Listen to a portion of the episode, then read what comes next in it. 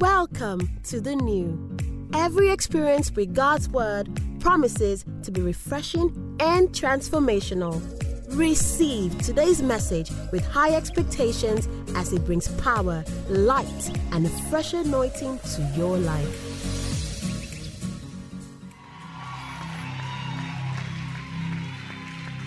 Hallelujah.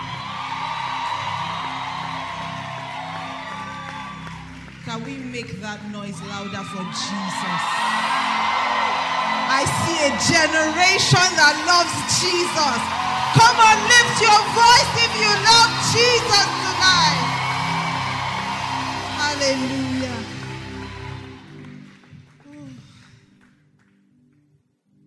I'm not going to cry. but this gives me so much joy.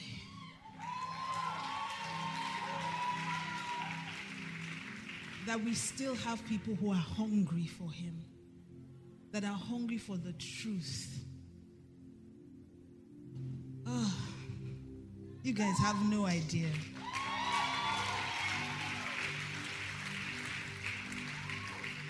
Pastor Shola, God bless you.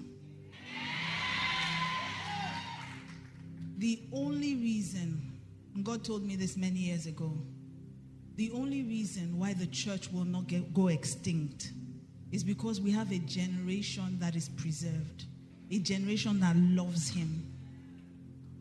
And what you're doing, or rather, what God is doing through you, is not something that we should take for granted. I'm looking around the room and I'm seeing young people who are not in clubs tonight young people who are not hooked on drugs, young people who are not idling away on social media, people taking away time to sit at the Master's feet. And this gives me so much joy. Can we just lift our hands to heaven and love on this Jesus? Father, we're grateful. Even without a song, I need you to lift your voice tonight and say something to him. Because when the music fades and everything is stripped away, the only thing we have left is our intimacy with Him. So open your mouth tonight, lift your voice, and let Him know that you love Him. Father, I am grateful. I am so grateful. And if my heart is filled with joy like this, Holy Spirit, I just wonder how you feel. I'm so grateful for this opportunity, oh God. Thank you, Heavenly Father. We're here to learn of you, we're here to love on you. And my Father, my God, I ask of you one thing tonight that everything you have for your people, I give you free reign. Speak as you will, do what you will tonight. Hold nothing back. Lord, let there be answers. Let there be direction. But let there be grace to obey in the name of Jesus. If you love Jesus like I do, then celebrate him one more time. Hallelujah. Hallelujah. Then please help me celebrate Reverend K and Pastor May. Without them, I wouldn't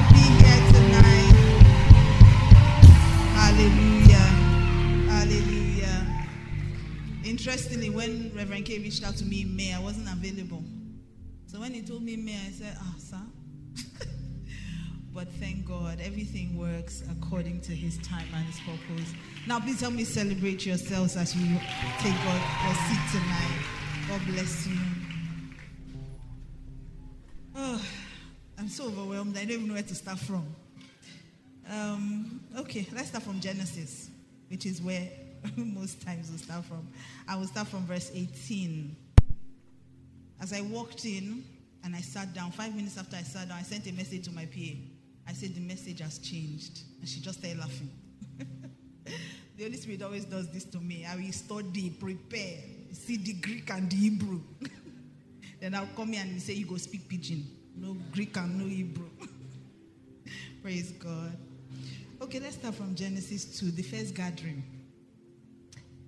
From verse 28. I'm going to skip and just run to verse 28. I'm reading the easy version. He says, Then the Lord God said, It is not good for this man to live alone. I will make a helper who is right for him. It says, The Lord God took soil from the ground and he made all the animals and the birds, and then he brought them to the man. God wanted to know what the names the man would call them. And whatever the man called each living thing, that became its name. So the man gave names to the livestock, to the birds of the air, to all the other animals. But none of these animals was the right helper for the man. So the Lord God caused the man to sleep. And while the man was sleeping, you must understand that this man did not sleep because he was tired. Said God put him to sleep. And it says God took a rib from this man and then he closed up the place and he covered it again with skin. Then the Lord God took a rib out of the man and he used it to make a woman. And he took the woman to the man to see, for the man to see her. And the man said, At last, this is someone who is right for me. She has bones that are taken from my bones. Her body comes from my body, and I will call her woman because God used me a man to make her. And it says, because of this, when a man marries, he leaves his father and his mother. Instead, God joins the man and his wife together, and the two become like one body. The man and his wife did not wear any clothes, but they were not ashamed. Praise God. Tonight, I just want to share a couple of things on my heart. And I'm very glad that I walked in when your pastor was preaching because it kind of gave me confidence to flow as I would and not be afraid that I will not be invited back. Sadly, in this generation, we have made a mess of marriage. And every time I read Genesis 2, I see such a beautiful thing that God had planned out. Such a beautiful thing. That he made man and he blessed this man and he gave this man an assignment. But after a while, God said, It's not good for this man to be like this.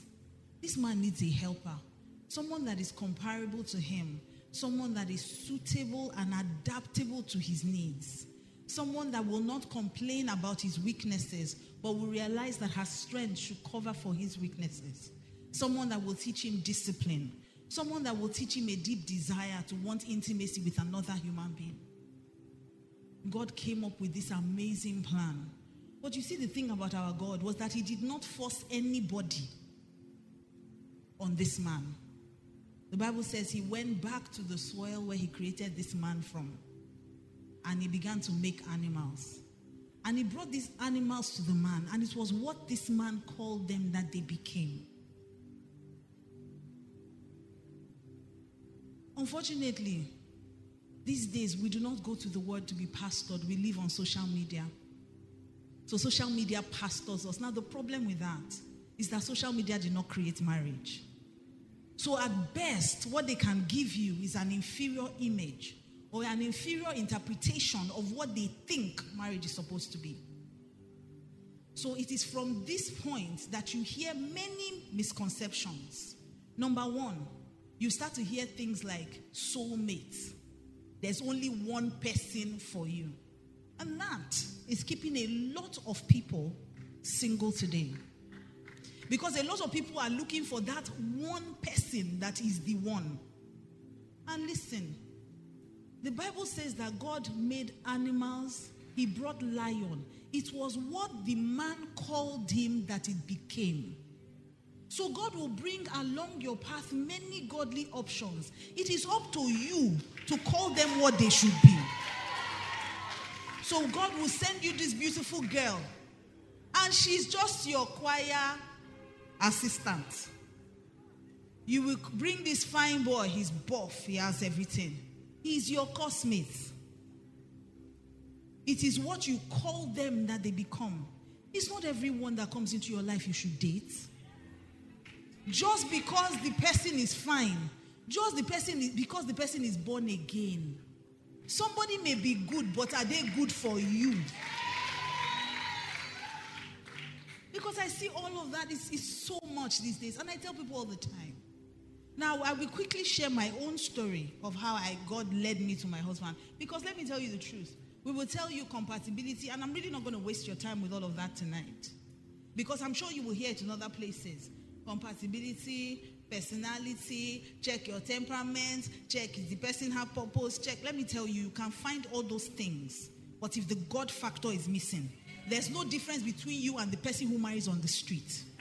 And God is not after ordinary marriages. God is so kingdom minded. If you understand God, you will understand that you can't just go and marry anybody. There's a series I'm watching now. I don't advise anybody to watch it, but so because I do a lot of traveling these days, sometimes I just when I'm on a plane or something, I just need some time to not think. I don't want to be Pastor M. I don't want to be Mildred Seth. I just want to be an entity floating in space. so I just need my mind not to work. So there's this series I'm watching, and it's about kingdoms. I'm not going to call the name, so I won't go and look for it. Go and read your Bible. Let me tell you that. Let me tell you why I don't encourage Netflix. Netflix is an enemy. Oh. Hey, this is Republic. I, I shouldn't be talking anyhow. Netflix is an enemy. You know that you will be on your own. You will decide that today you want to study the word. You will just receive an email on your phone or on your wristwatch. Suggestions we think you will like. No be you go tell me wetin I go like. I've decided I want to like the word of God today. They will not send you suggestions, so I'm not going to tell you what the series is. So anyhow, I was watching the series, and something struck me yesterday, or was it this week? They were talking about marriage. So they marry, they marry for kingdoms. So you marry this kingdom to, for alliances and all of that. And then, so one somebody was talking to the guy who was going to be king, the girl that was in love with him. So she said to him, "That, but I love you." And the guy said something. I mean, I took it another way because I used to interpret everything. The guy said something. He said, as a king, you don't marry just for love. You marry for God, for country, and for duty. Ah, I say, even unbelievers understand this thing. That when it comes to marriage, it's not just about you, it's not just about how you feel, it's not just about your emotions. An unbeliever said, You marry first for God. Ah, and we are kings and we are priests. If anybody should understand this, we should understand it more than them. He said, You'd marry for God, for country, and for duty, not just for love. I meditated on this thing yesterday. You would think it's 8, verse 1. I meditated on it because uh, oh, it occurred to me that the reason why we do not take marriage seriously is because we don't understand that it is one of God's greatest tools for evangelism. The reason why we don't do marriage well is because we don't understand that God sent marriage into our lives to make us mature in Christ. The real purpose for marriage, it is supposed to mirror your relationship with Christ and have you reflect it to the person you choose to spend the rest of your life with. Now, I'm going to share some hard things tonight. I'm not expecting you to even laugh or be happy or anything, but I hope that when I finish talking to you, you will go into the world and realize who you are, that you are a king, and you don't marry just for love. You marry for God, for kingdom, and for duty. So, I was sharing with you how I met my own husband and how the God factor is so key.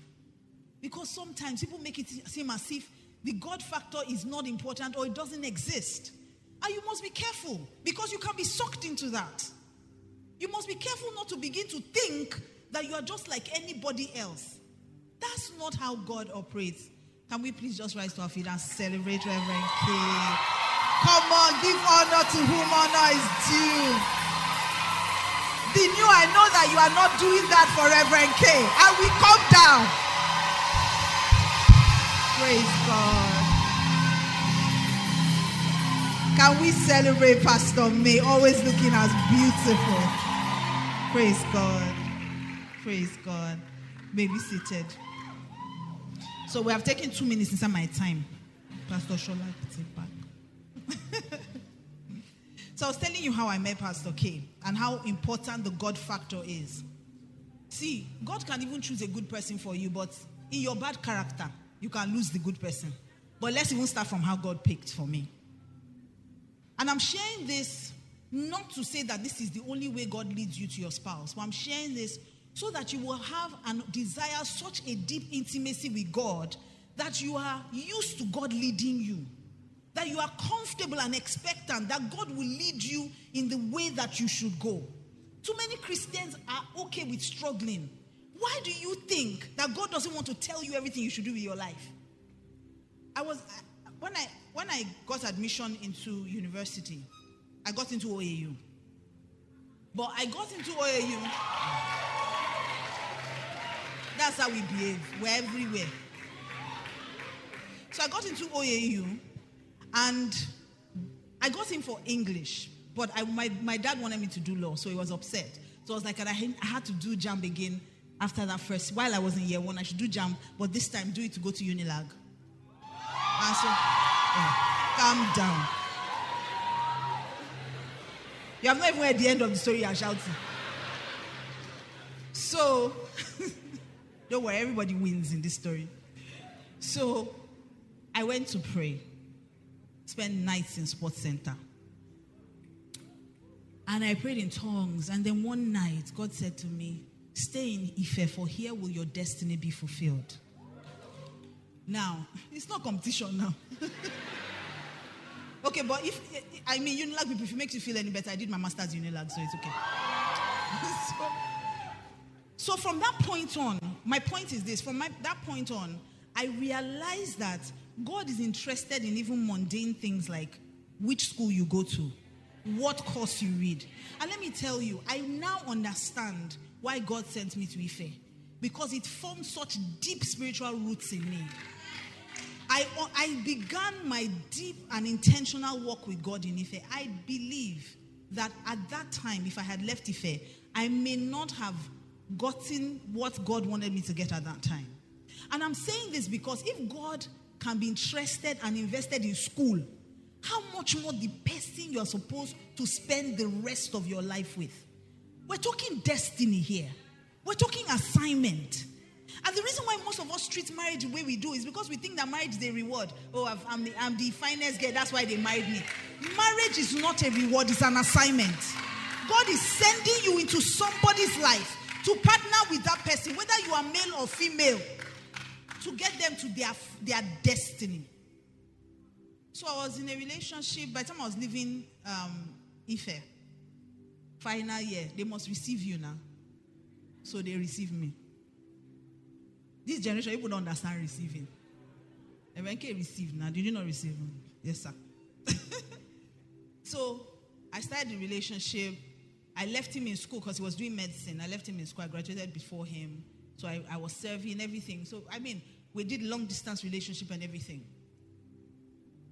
Five years.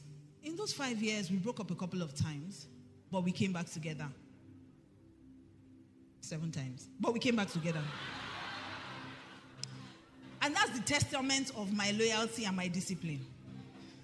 That I can stay on one thing for the rest of my life and keep doing it until God says, don't do it again. But anyhow, so that relationship, we continued, we did introduction because he was going to do his master's in the UK and I was doing my master's in Nigeria. So the plan was our parents should meet. So when he finishes his master's one year, he will come back, we'll get married, and then I'll go and join him. That was the plan. It was a good plan. Very good plan.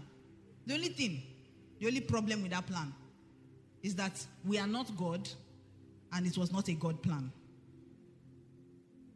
Along the way, what I forgot to tell you was I had been diagnosed with PCOS, a medical condition, and that they had told me I would not be able to have children. So, meeting a doctor who lived in the UK was absolutely perfect because that meant that God had, in quotes, solved my problem. Remember, that's what Pastor Shola was talking about. Anybody can have peace. Peace is very easy. We can generate peace. As far as it is looking good. When I began to imagine how I would just go to the UK and do, do IVF or something, And I don't know about the rest of you, but UK kind of look good on my skin. The weather, I'm gonna be yellower. And then pound sterling. It kind of looks very nice in the kind of handbags I carry. Mm. So I kind of had planned my life that this is an easy life, and I'm not. I'm not called to suffer. Yeah. I'm a Jesus baby girl, soft life. So I literally had planned my life out. And then one morning, and this is where you must have intimacy with God. Forget all these things. In the night, when nobody's there, we take this off. And we are praying in tongues. Kata is coming out. We don't care. We are covered in sweat. Any position, we can be flat on our face, head between our knees. We don't care. We come out and we package. But inside, we know that's where the real work. So, because I had learned how to hear God, and I had learned how to walk with God, and I had learned how to live my life in such a way that when He says jump, I only ask how high. So I was there. God said to me, I want to speak to you. I will never forget because it changed my life. He said, I want to speak to you. And so I went back into my room and there was no light. But I got on my knees, and as I got on my knees to start to pray, light came back. And I had this old CD player that once the light comes on is where it stopped playing that it will start from. And so it started from this Donnie McClurkin song that talks about that, yes, I will trust you, Lord. And at the beginning of that song, it starts to ask, What if I ask you to let go of the very thing you hold so dear? And Donnie McClurkin says, Yes, I will trust you, Lord. And he was talking, me too, I was singing, I was even ad lipping. I mean, sing past Sam. Donnie, no, Donnie, no do rich like that now. I was singing. And after I finished worshiping, I closed, I, I, I, I um, opened my Bible, and I began to read about the woman at the well. Jesus met this woman at the well, and he said to her, Give me water. And the woman said, ah, You must be really thirsty for you to be asking me, a Samaritan, to give you a Jew water. And Jesus said to her, If you know the person that is asking you for water, you would ask him for water because the water that I give you will never thirst again. And being a sharp woman, she said, Ah, please give me that water because me, I don't want to come back here and be fetching water. I won't pass it here, they'll gossip me. I don't want. Just tell me. And then Jesus said something. He said, Go and call your husband. And this woman said, I don't have any husband. And Jesus said, You rightfully said, because you've had five husbands. Say, but the man that you are with is not your husband. And it looked like somebody used a highlighter pen and marked that line for me that the man you are with is not your husband. After five years, after introduction, I say, Holy Spirit, rough play. The man that you are with is not a what? I bet don't follow me play rough play. Oh. Where do I even start from? And see, what I didn't tell you is that he's Yoruba, and I had fought that battle. If you know our parents, I had fought that battle with them. Because their own was don't bring anybody that is Yoruba here. We love them, but don't marry them. And that's that generation because they fought the war. You need to understand. So after I had fought that battle and he had been accepted and beloved, then I now go back and tell them that, Mommy, the man, but see, let me tell you, whatever God tells you to do, do it. Whatever He tells you to do, do it. You see, don't play with marriage. don't play with marriage. Marriage will change the course of your destiny. I see too many people today People I knew when they were in Ife. I'm not surprised by the story Pastor Shola shared. A little leaven leavens the whole lump. You'll be amazed how evil communication can corrupt good manners. I have seen people when we were on campus. I, I was not fit to untie their shoelace. When we were on campus, when they enter a room, people are falling under the anointing. Now, we don't know where they are because they married somebody that was a lead over them. And that made me understand why Jesus said, the, the level of intimacy I'm trying to bring you into, you need to go and call your husband for it. I'm not going to eh, allow you into this level of grace when I don't know the person that is standing over you. And so I told God, I said, ah, but this guy is a good guy. He's a Christian. Didn't do anything. Why would we say we'll not marry? I started negotiating with the Holy Spirit. I said, Holy Spirit, wait, you don't understand. See, let me explain to you. And some of us do it. See, you must, when it comes to your life, You must understand that, first of all, the person that gave you the life knows what he wants to do with the life. Before you were even created, before you were born, he said, before, before you were born, I formed, I knew you. Before they even formed you in your mother's womb, say, I knew you. And he had a plan. He called you and sent you as a prophet to the nations. He knows what he wanted to do with you. So God didn't just decide, hey, what am I going to do today? Oh, I don't have work. Oh, yeah, let me create Shola. Maybe later on we can make him a pastor. No, he had a clear plan even before your parents met. So God can be telling you something and you'll be arguing with him. That's what I'm really hoping for this generation. The, this head knowledge is too much. We have too much head knowledge and no spiritual sense. God is talking, you are talking. God is saying, leave that place. You say, wait, Lord, you don't even understand. See, Lord, there's a way I will stand that will not fall. He say, I say, I'm the one that created the floor. I'm the one that created your leg. I'm the one that created you. I'm the one that created time. I'm telling you, leave that place now. There are girls that have gotten pregnant, destroyed the whole course of their lives because they were negotiating with God. God said, Don't go to his house today. I just want to collect his book, sir. God said, Don't go there today. He said, hmm, God is not, it's just his book. He's not my friend. It's just, let me just take this book, nothing. God say, I say, okay. When Joseph say, he say, okay. I can't count the number of people whose destinies have been destroyed by marrying the wrong person. And so we started on this journey, and God said to me, Ask this person that you're fighting for that if you were a pastor, will he marry you? I'm giving you a very abridged version. I swear, he called me. And I told God, you know what? Because I, I, can't, I didn't have the heart to end it. He didn't do anything to me. He was a great guy, romantic, everything. Just great guy. And we attended the same fellowship when we were in first, he was a great guy, nothing. And so we, he, we were on a conversation, and he said to me, I don't know, why, I feel like I'm losing. You know what? Let's just end this. As he just said that, let's end it, I just held it. That the Lord has redeemed me. I put it in my pocket. He called me back the next morning he doesn't know what came over him. I said, The Holy Ghost overshadowed you. I'm not going back, sir. He was crying, I was crying. But let me tell you, even with tears running down your face, you better listen to God. He was there crying. I say, Me. me too, I'm crying, sir. He said, Please. I say, You too, please. We are here, but God has said no. And then the Lord said, Ask him. So I asked him, I said, If I were a pastor, would you marry me? He said, No. I said, Wait, let me explain. Let me explain to you. I want to help you. he said, No. And then he asked me, Why do you want to be a pastor? Interestingly, at the time, I didn't think I was called to pastor.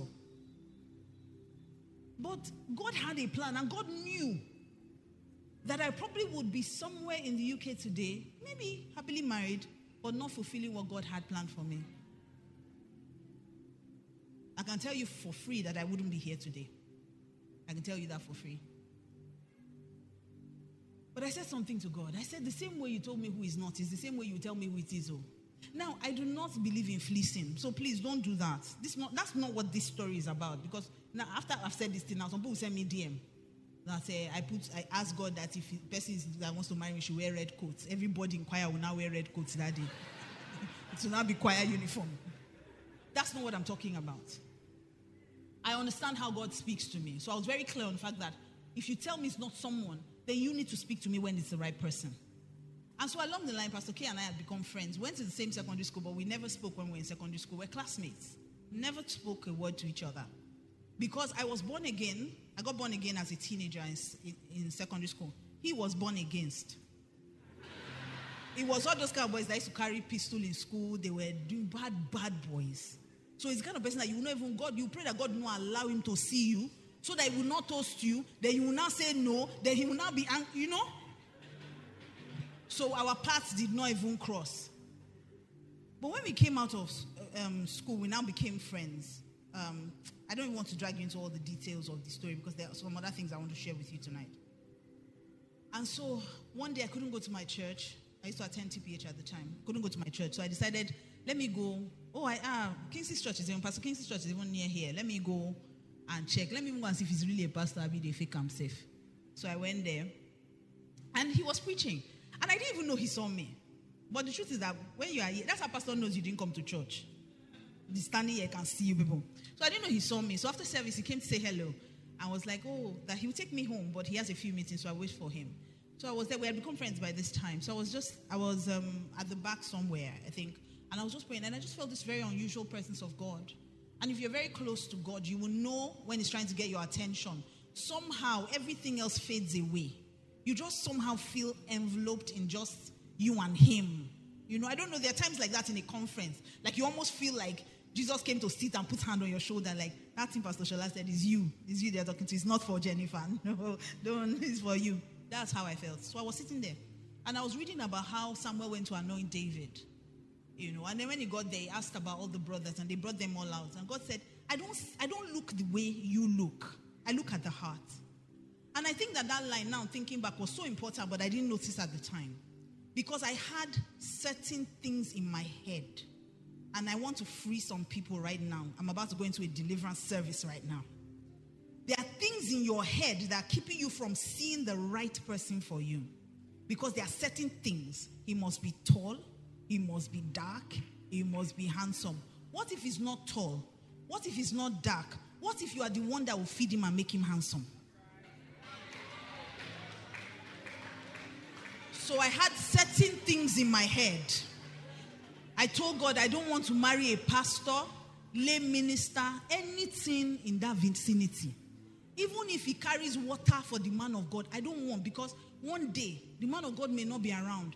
And then they'll just tell him to just stand here. We are coming. And many have built great ministries from stand here, we are coming. So I told God I don't want that. I told God I don't want to marry an Igbo man. I was very intentional. I didn't want to marry an Igbo man. I felt they were very arrogant. If an Igbo man is having a conversation in a room, we're all in that conversation. Hello? Sir, can you step outside and just be a little considerate? So I had certain things in my head. I didn't want an Igbo man. I didn't want a man that was fair in complexion. We all want tall, dark, handsome. I didn't want a man that was hairy. I'm very hairy. Yesterday, my husband and I were looking at my son. He moved his shirt. I was just looking at him. I said, This is now why I thought son won't marry him. I see hair everywhere. this boy is six years old. He's already having beard. What's going on? so I had all of those things in my head. And so God said to me, He said, I don't look the way you look, but I didn't understand it at the time. So I kept on reading, and they said, Is there no other one? And they said, There remaineth one.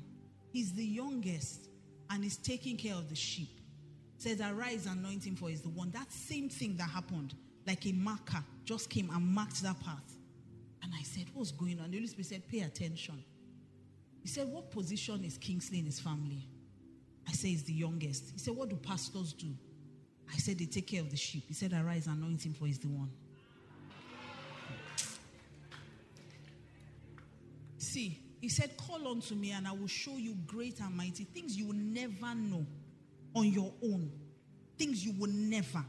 God can be that explicit with you. It can be so explicit with you. Yesterday, I don't know how many people were on watching me live yesterday. While I was praying, because there's been just so, so much craziness in recent times with politics and everything, and everybody has been afraid. And so yesterday, I was just somehow, for some reason, I was reading Psalm 46. And normally I would read it in other translations because I always read the Message Bible. So these days I'm trying to stretch my body a bit and, you know, try other versions. For some reason, I read that scripture 46 verse 10, I think. I read it in message translation. And he said, Come out of the traffic. Yes, thank you. He said, Step out of the traffic. Take a long, loving look at me, your high God, above politics, above everything. Do you know this scripture? If you read the scripture in another version, you won't believe which scripture this is. This is be still and know that I am God. I will be exalted. This is the scripture. But because, look at it there. Because I was thinking, I'm trying to show you that it's not just in marriage that God speaks to me like that. I can show you with children. I don't have time. That's not what I came here for today. I'm trying to tell you that you can read all the books, you can attend all the seminars, but if you really want to get it right, you must connect with God. It's the God factor that is the secret that makes a kingdom marriage work. That's the first step. God, who should I marry? Because we don't marry just for love, we marry for God, for kingdom, and for duty. So, God, who should I marry? And God made it very clear. It was after that time that Pastor K, but I had issues because I did not want to marry Pastor. Pastor K is a pastor. I don't want to marry Igbo man. He's an Igbo man. I don't do village.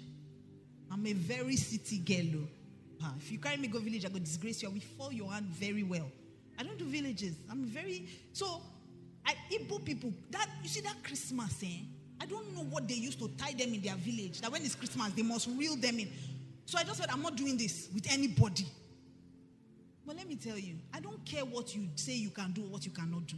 If you don't live a, a life that is yielded to the Holy Spirit, you can't succeed in marriage. You can't succeed in marriage. So the first step is to ask God, what, who should I marry? Who do you want me to marry? And then the second thing is this John 2.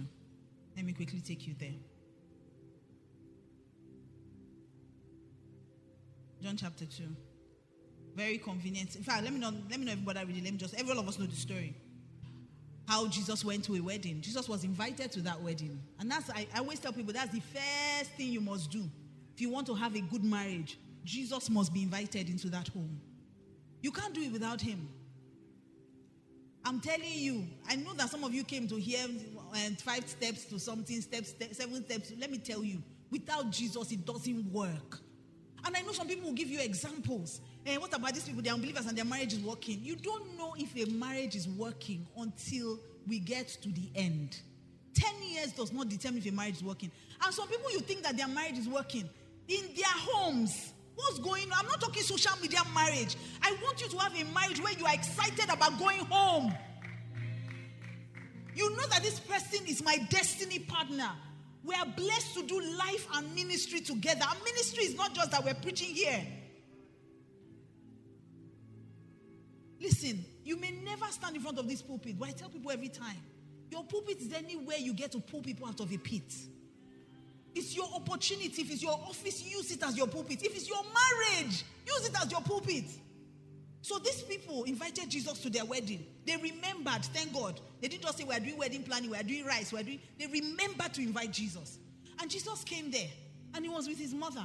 And after a while, the wine ran out. And listen, I don't care who you marry at some point in your life, the wine will run out. You will move from that emotional love at some point to wanting to having to use intentional love. Because the emotional love is what starts off relationships and is it's necessary very necessary. But there are days you when you get married you you will just be awake in the middle of night because all of a sudden you realize that your your partner is snoring and you're like what's all this rubbish why, what, why am i here or you are like me you enter into his room after you get married for the first time and you see books and load everywhere and you're like jesus christ Lord, this is a bit too much to ask me. At some point, the person will be annoying. But remember that you are also annoying. You know how people who are organized, we like to complain about people who are scattered. Well, newsflash. For those who are scattered, those of us who are organized are annoying too. While you arranging what we kept, do we tell you disturbing us? Because a lot of the, I sit in counseling rooms every day. I'm telling you, I sit in counseling rooms, and half the time I'm saying to my husband, if people would just be Christians, I mean really Christians, we will not have marriage problems. If people would just obey the word, because everything God asks you to do as a Christian is what He expects you to do in marriage. And if you are doing it as a Christian every day to people who you don't even care about, it should be easy to do it to the person you have pledged your life to. If he says forgive somebody that it does not concern, how much more the person that you have chosen to live your life with? If he says be patient, be kind, because it's easy to say I love. You tell God, ah, if you know the love inside me, if you just give me a man, give me a son, ah, give me your son, God, when I'm done with him. It's a lie. It's a lie. I'm telling you, marriage will test your patience. Marriage will test your discipline. Do you know what marriage is? Marriage is like, hmm, let me use this example. But you know, I'm, I'm really scared of this generation because if I say apples are good, the next thing they say is, so Pastor M said that oranges are not good. That's not what I'm saying. But listen to this example. It's like somebody telling you to pick one TV channel that you will watch for the rest of your life. That's what marriage is. You don't get to flip channels, you don't get to change channels. You know that without maturity, you will make a very wrong choice. Because if you decide to make that choice as a five year old, which channel will you pick? You will choose one cartoon channel that they are doing CoComelon, doing all this thing. But you know that if you pick it at five, at 50, you will want to know what's going on on CNN. At 45, you want to know what's happening in, in other countries. If you pick it as a teenager, what are you going to pick? all those things, all music channels. Ah. So it's not that I know that I'm old though. Because as I'm asking this question, now even I don't have the answer. I don't know what this channel they are calling. Maturity will be one major factor that you will need. So Jesus was at this wedding. I keep moving away from it. And then they said the wine was over. And then the mother said to him, There's no more wine. And he said, What has your concern got anything to do with me? My time has not come. And then Mary being Mary. See, you must have people that give you good counsel. You must have people that give you good counsel, especially when you are in a relationship. Single people, I need to say this to you. When you are in a relationship, it's not the time to run off on your own. You may be in love, but Pastor Shola is not in love. Reverend K is not in love. So the guy is telling you sweet nothings. It's you that the sweet nothings can make sense to. The rest of us is not making sense to us. You must be, you must have counsel. Bible says in the multitude of counsel there's safety. You must get counsel. And so Mary told them, wine has finished. Good. He said, but you see this man, whatever he tells you to do, do it. And that's the biggest secret of marriage. Whatever Jesus tells you to do, do it. Whatever Jesus tells you to do, I'm telling you, do it. And Jesus told these people something. And that's really where I want to end my message today. Jesus said to them, There are six water pots here. He said, Fill it with water, fill it up to the brim. He says, And when it's full, then draw from it. If you read that scripture and just walk away, you have missed a gold mine. A gold mine. Jesus said there are six water pots. And the Holy Spirit said to me, Look at that scripture again. Ah, I say, Yes. He said, Look at it again. And the Holy Spirit reminded me, He said, There are seven days in a week. But do you know that of those seven days, one day we are sure that you will hear the word? One day of that seven days, somebody will put water in your water pot. What does water represent? It represents the word. So, what he was saying was fill every day with the word of God. So that when your partner is annoying you, you can draw from it. If you don't feel it, you can't draw from it. And the only way, see, it's at that time when your partner is annoying you that you go to the water pot and you will draw out that a soft answer turns away wrath. I'm telling you, if you do not fill up your water pot on Sunday, that's why they assist. On Sunday, Pastor Shola will fill it for you. As you come here and I refill, he will even charge your bill to say, Yes, when I get home, I'm going to know I'm patient, I'm kind, hallelujah. Car park. It's not, you won't get home. Car park. They will say, Please, you have to move. Is that why you're talking to me? And you have not even gone home. The water is empty. So tomorrow morning, what do you do? You fill it up. You your life with the word of God. Without the word of God, your marriage cannot work. I don't care what they tell you. Love language. Thank you. I'm a counselor. Tell you all these things. But at the end of the day, if you do not allow the Spirit of God to take over, you will suffer in marriage. Ah, you suffer in marriage. And see, one of the things God tries to do in marriage, or what He tried to do with marriage, is something that we've missed. And I hope this generation, you guys will get it. Marriage was created to be a reflection of our relationship with God. So, what God expected is that you will encounter Christ. You will encounter His love, His patience, His security, His kindness, His mercy, His forgiveness. You will encounter a God who wants to make you better. Do you know that no matter what you do, God never leaves you? No matter what, He's with you all the time. He loves you. And says, That thing you're encountering, God wants you to take it and put it on another human being. That's what God had in mind for marriage. That's the covenant relationship he was talking about. Where Apostle Paul would say, Oh, I'm speaking about marriage, but I'm also speaking about our relationship with God and the church. That thing you are encountering with Christ, he says, carry it. That mercy that you have received, give mercy to your spouse. That forgiveness you have received, give forgiveness to your spouse. That kindness that he's showing you daily, that he's blessing you, even when you know you don't deserve. You know, human beings are so funny. When we're in worship, I love you, thank you, Jesus. You love me even when I don't deserve it. Then He'll just say, that same thing I've done for you, go and do it to somebody else. You get home and say, I'm tired, I cannot take it anymore, I'm done. What are you done from? What are you done from? I don't even want to say it, but I think it's coming up in me. What are you done? Food when never put for fire, they done. How are you done? People have not encountered, and this generation, everything is about my mental health. I, I have to I protect my mental health, man. As if you are the only ones that have mental health. The stress you gave your parents when they were raising you, they don't have mental health. The stress you are giving them in the office, they don't have mental health. Do you know what it means to employ people and not be able to rely on them? That's what this generation has become. And you see, let me tell you, if you're not careful, you will carry it into marriage. That's why the divorce rate has gone up. I will sit down in counseling. I told my husband, I say, see, this counseling thing, I think I will resign very soon because human beings, they don't really, they didn't deal. Human beings. Because, and my PA said we have to trademark it. But when human beings start to hume, I will sit in counseling, you know, oh God. I will sit in counseling. I sat in counseling with a couple for eight hours. Do you know what it means to give eight hours of my life? My children will come down, will say, Go up, mommy's in, in a meeting. Eight hours of my life to sit down with these people, to tell them this is what the Bible says. And they are both, don't tell anybody, oh, they are both pastors. Oh. If you don't live a yielded life, you can't, you can't enjoy marriage. The biggest enemy of marriage, if you don't write anything down, write it down.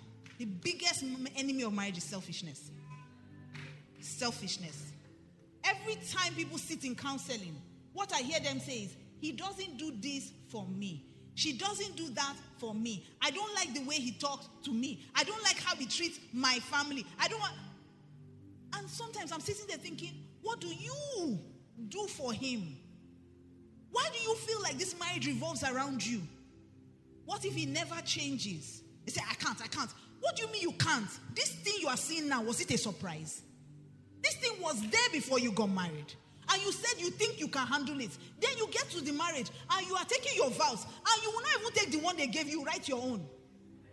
I saw the moon and the stars. It's something, my children, in your eyes. You are my breath and my death. You are my life and my life. You'll be talking nonsense. And I'm just standing there. just say, they wait to now. I'm waiting. And you finish saying all these things. Then you get home. That I did not carry dustbin. Does he want me to do everything? I cooked. Doesn't he get to clean? Let me tell you the truth. Marriage is about going in to serve another person. You made the choice to serve someone else. If your wife decides never to cook for you, sir, I'm sorry. But you are to be like Christ. And you are to love her until she changes. But if she never changes, guess what? Jesus is still on your matter too. You haven't changed.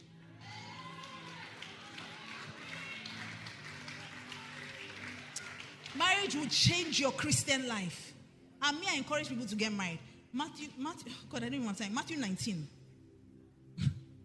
Matthew 19. Let me see if I can read a few scriptures. Honestly, hmm. oh, Holy Spirit.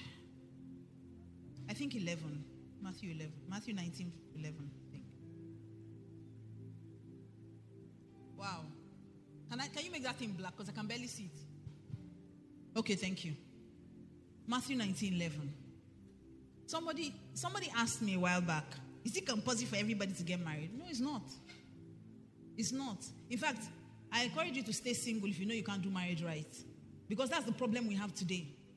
We have too many people messing up marriage. Too many. He says, But Jesus said, Not everyone is mature enough to live a married life. it requires a certain aptitude and grace. Marriage is not for everyone. I'm not the one that said it. Give me verse 12. He says marriage is not for everyone. He says some from birth seemingly never give marriage a thought. Others never get asked or accepted. He says, some decide not to get married for kingdom reasons, and that's fine. He says, but if you are capable of growing into the largeness of marriage, do it. Marriage will stretch your character. Will stretch your character. God expects that in that home where you are, you practice the actual Christianity. Christianity is not just being able to pray 17 hours in tongues, yet you can't say, I'm sorry. Oh, I'm praying, I'm praying. But your wife is sick, sir. She's sick, sir.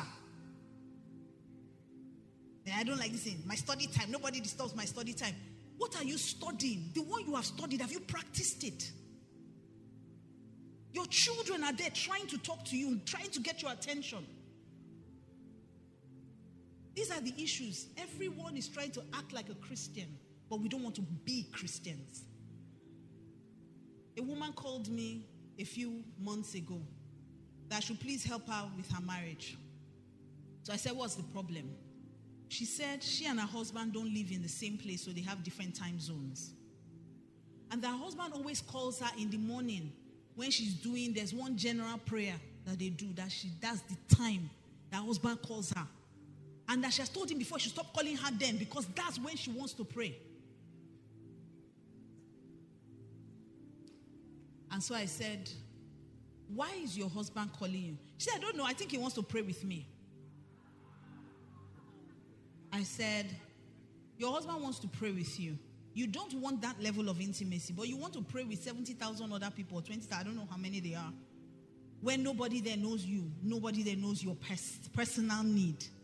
And the Bible says that if two shall agree as touching anything, these two we're talking about is you and your husband, the highest level of agreement. And yet you choose to abandon that. And you are asking me for counsel for what exactly? You see, these are the challenges. People want to hear, they have itchy ears. You want to hear what makes you happy. You don't want to hear what God is saying you should do. There are things we consider spirituality that are not. I'm telling you, they are not. You say you are praying. You are, according to you, you are praying 24 hours. I'm not dragging you. 24 hours. But there's no kindness in you, no tenderness. No. So you go into the place of prayer and come out even worse. And you say that you are praying. You say you are spiritual. Spirituality means nothing if it doesn't make you more like Christ. It must change your nature. It must make you more like Jesus. It must make people want to know what you are doing. When they brought that wine, and this is how I know that marriage is one of the greatest evangelism tools. When they brought that wine and took it to the head of the, the guest at the wedding with Jesus, the guy said, You have to tell me what you are doing differently. You see, that was an opportunity for them to say, Oh, Jesus was at our wedding. So if you want wine, be inviting Jesus. That was an opportunity for evangelism. When that woman met Jesus at the well, that same woman had been with five men, no, six, because she was with a sixth. And every single one of them was using her, sleeping with her, making her go and fetch water. Not one of them knew that that woman was a great evangelist. She won an entire city. She went back to the city and said, Come and see somebody who has told me everything. Just one hour or less with the right person changed her life. And you are telling me you can marry just anybody? Are you kidding me? Do you know what plans God has for you? Let me read to you Psalm 127. That's where I want to round up. Because I told you, marriage is not just for you. We don't marry for love. We marry for what? For God, for kingdom, and for duty. Let me show you your duty. Malachi 2.14 says, I, please help me bring up that 127. Thank you. Malachi 2.14 tells us about the fact that what God wants in marriage is godly seed. God is happy that two of you are in love. You're having loads of sex, you are kissing each other, you're going on vacations, you're going to the Maldives. God likes that. Don't get me wrong. But it doesn't benefit him in any way. The only thing, the message translation tells us that what God wants out of marriage is godly seed, not well behaved children, brethren. Because that's what we do these days. We pick the best schools, but you are not considerate about the children's church where your children should be.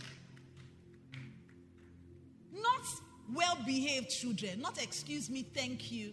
No, children that are firebrands on fire for God. That's the only way. That's the only way we can make sure that the church does not go extinct. And I tell people let your children learn scripture. They say, ah, Pastor, you don't understand. They are too young. Too young? If your child can flip your phone and remember password, that child can at least learn Romans 8 1. Ah, Pastor King James, they don't understand. There are many versions. You see all those excuses don't hold water anymore. And we're here making noise. The people on the other side, they give birth to their children from birth. They are learning. oh God. I cannot talk because if I talk now, it's past to talk. Psalm 127, thank you. He says, Behold, children are heritage from the Lord. The fruit of the womb is a reward. He says, like arrows in the hand of the warrior, so are the children of one's youth. He says, Happy is the man who has his quiver full of them. They shall not be ashamed, but shall speak with their enemies at the gates. See, it's not you that will face your enemies, it's your children. So you better be intentional about raising them. Your children must grow up knowing God. That was the thing that made Abraham stand out. He said, I know my friend Abraham. This was God talking. He said, I know him. He will command his children in my ways. Not he will beg them to please come to church. He will command them. I know this generation, they don't talk to them. If you talk to them, they're angry. Talk to them, their mental health. That's why. Because nobody's talking to them. That's why there's. You see, Bible says foolishness abounds in the heart of a child. Mm. You, now we are, we are told we cannot talk to children. You tell them you can't tell children no. That's the new. Ah, I mean, I'm in education, so I'm hearing all these things now. You can't tell children no, it affects their self-esteem. Who gave you self-esteem? I gave you life, I will take it. I will take the life and the esteem. What, what's, what's esteem? You can't say, the other day I was, I, I, I, I don't know my children were quarreling, and I, and I was shouting from where I was, What is wrong with you people? Can't you get along? And my daughter came and said, Mommy, you are shouting. I said, Because you are making me shout. If you don't do what I shall, I will not shout. She just shook her head and laughed. But that's the truth. We have children who are, are touchy. They shouted at me, I didn't die. They beat me, I didn't die. Now you can't talk to a child. Oh, don't talk to them like that. It's self-esteem. Don't talk to them. It's something. Don't you see? See, when I was growing up, your mother does not need to be in the room. An auntie that is passing will supper you. You will you arrange. Now you can't, and even parents. Somebody is telling you something. Let's stop being touchy about our children. It takes a village to raise a child. They will tell you something. You say, See the way she even told me about my child. Me, I'm also looking at her child. See, it's the kingdom we represent. We're raising kingdom citizens. And the people that were raising the outside, that's the people that are supposed to answer the enemy at the gate. The enemy is training their own children. They're training their own children. If you don't train your children to fear God and to know God, they will go to secondary school and they will jam these people. And God forbid they bring on one, one person and tell you, Mommy, but I love him. Love what? You can't love an unbeliever.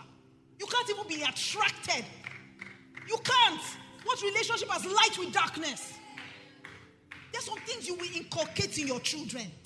By the time you are done with them, ah, they'll be talking rubbish. They'll say, You can't bring it near me. It's your children that will be saying it outside to unbelievers. You can't tell me that. Because now they're trying to make it seem as if, I mean, the craziest thing, I don't even, I didn't even know because I'm usually not on social media. I just come on at three and go away because social media is, is, is hmm, it's too much. So I just got on and I saw there was this whole fight. First of all, I noticed everybody was putting on Jesus, and I was like, "Oh, this is so beautiful." Me, I was even happy because anything for my Jesus used to make my belly sweet. So I was even happy. All of a sudden, I realized that. Sorry, I'll, I'll soon be out of here. All of a sudden, I realized that people were fighting that uh, eh, eh, eh, it- it's not by putting Jesus. Go and get PVC. I say, what is it concern Jesus and PVC? What's the correlation? How can you not even have PVC if you are over 18? That's a different conversation. But for you to make it seem as if Jesus is the issue, now we have prayed enough. Let me tell you, until Jesus returns, we have not prayed enough. We have not even begun to pray. Until everywhere we go, the knowledge of the glory of the Lord covers the land. We have not begun. And we start from five year olds. We start from three year olds. If they can't read the Bible, you read it to them. You carry your baby and you are speaking over them. You are praying in tongues over them. You will serve the Lord. You will hate iniquity. You will love righteousness. Others may, but you cannot. You are on fire for God. You will preach this gospel. That's what you do. That's what you do. You don't go to social media and make noise with them. Let them make noise. We'll raise our children. Those are the ones that will answer the enemy at the gate. Those are the ones that will set on fire. Don't make noise with them because everybody is doing it. You train your children. Everybody is doing it. Others may, you cannot. You cannot. You are different. You are set apart. You are unique. You are called to a higher thing. You are holy. You touch no unclean thing. Come out of them and be separate. That's what we do. God wants you to get married, but He doesn't want you to just marry just for love. Love is good. Love is good. But let me tell you, pleasing God is better. That's what He wants from your marriage godly seed. Make up your mind today that I'm not just going to do love every way, the, every, the way everybody's doing it. I'm doing it with somebody who understands that we need our quivers to be full of sharp shooting arrows. Arrows that when we send them out, they will know that these ones have been with God. I've come here today to challenge you. Don't just do relationship because everybody's doing it. Don't just talk relationship everybody's talking. Let's do relationship. No, we're intentional. We're intentional. Every day I thank God I listen to God. I'm preaching here, Pastor is preaching somewhere. Sometimes we go together, double dose. Do you know what it means to be on fire for God together? That's what God wants. And He can do that with every single one of you in this room. It's not about your sexual feelings, it's not about even your emotional feelings. It's about who God chooses for you. If you forget anything I've said today, remember that as kingdom citizens, we don't just marry for love. We marry for, we marry for, and we marry for. God bless you.